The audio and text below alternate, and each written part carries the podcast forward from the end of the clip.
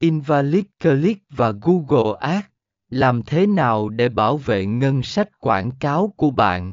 Phần 24 Sử dụng từ khóa phụ định hình. Sử dụng từ khóa phụ định hình để xác định rõ hơn đối tượng mục tiêu của bạn. Điều này giúp giảm khả năng bị bấm từ người không quan tâm.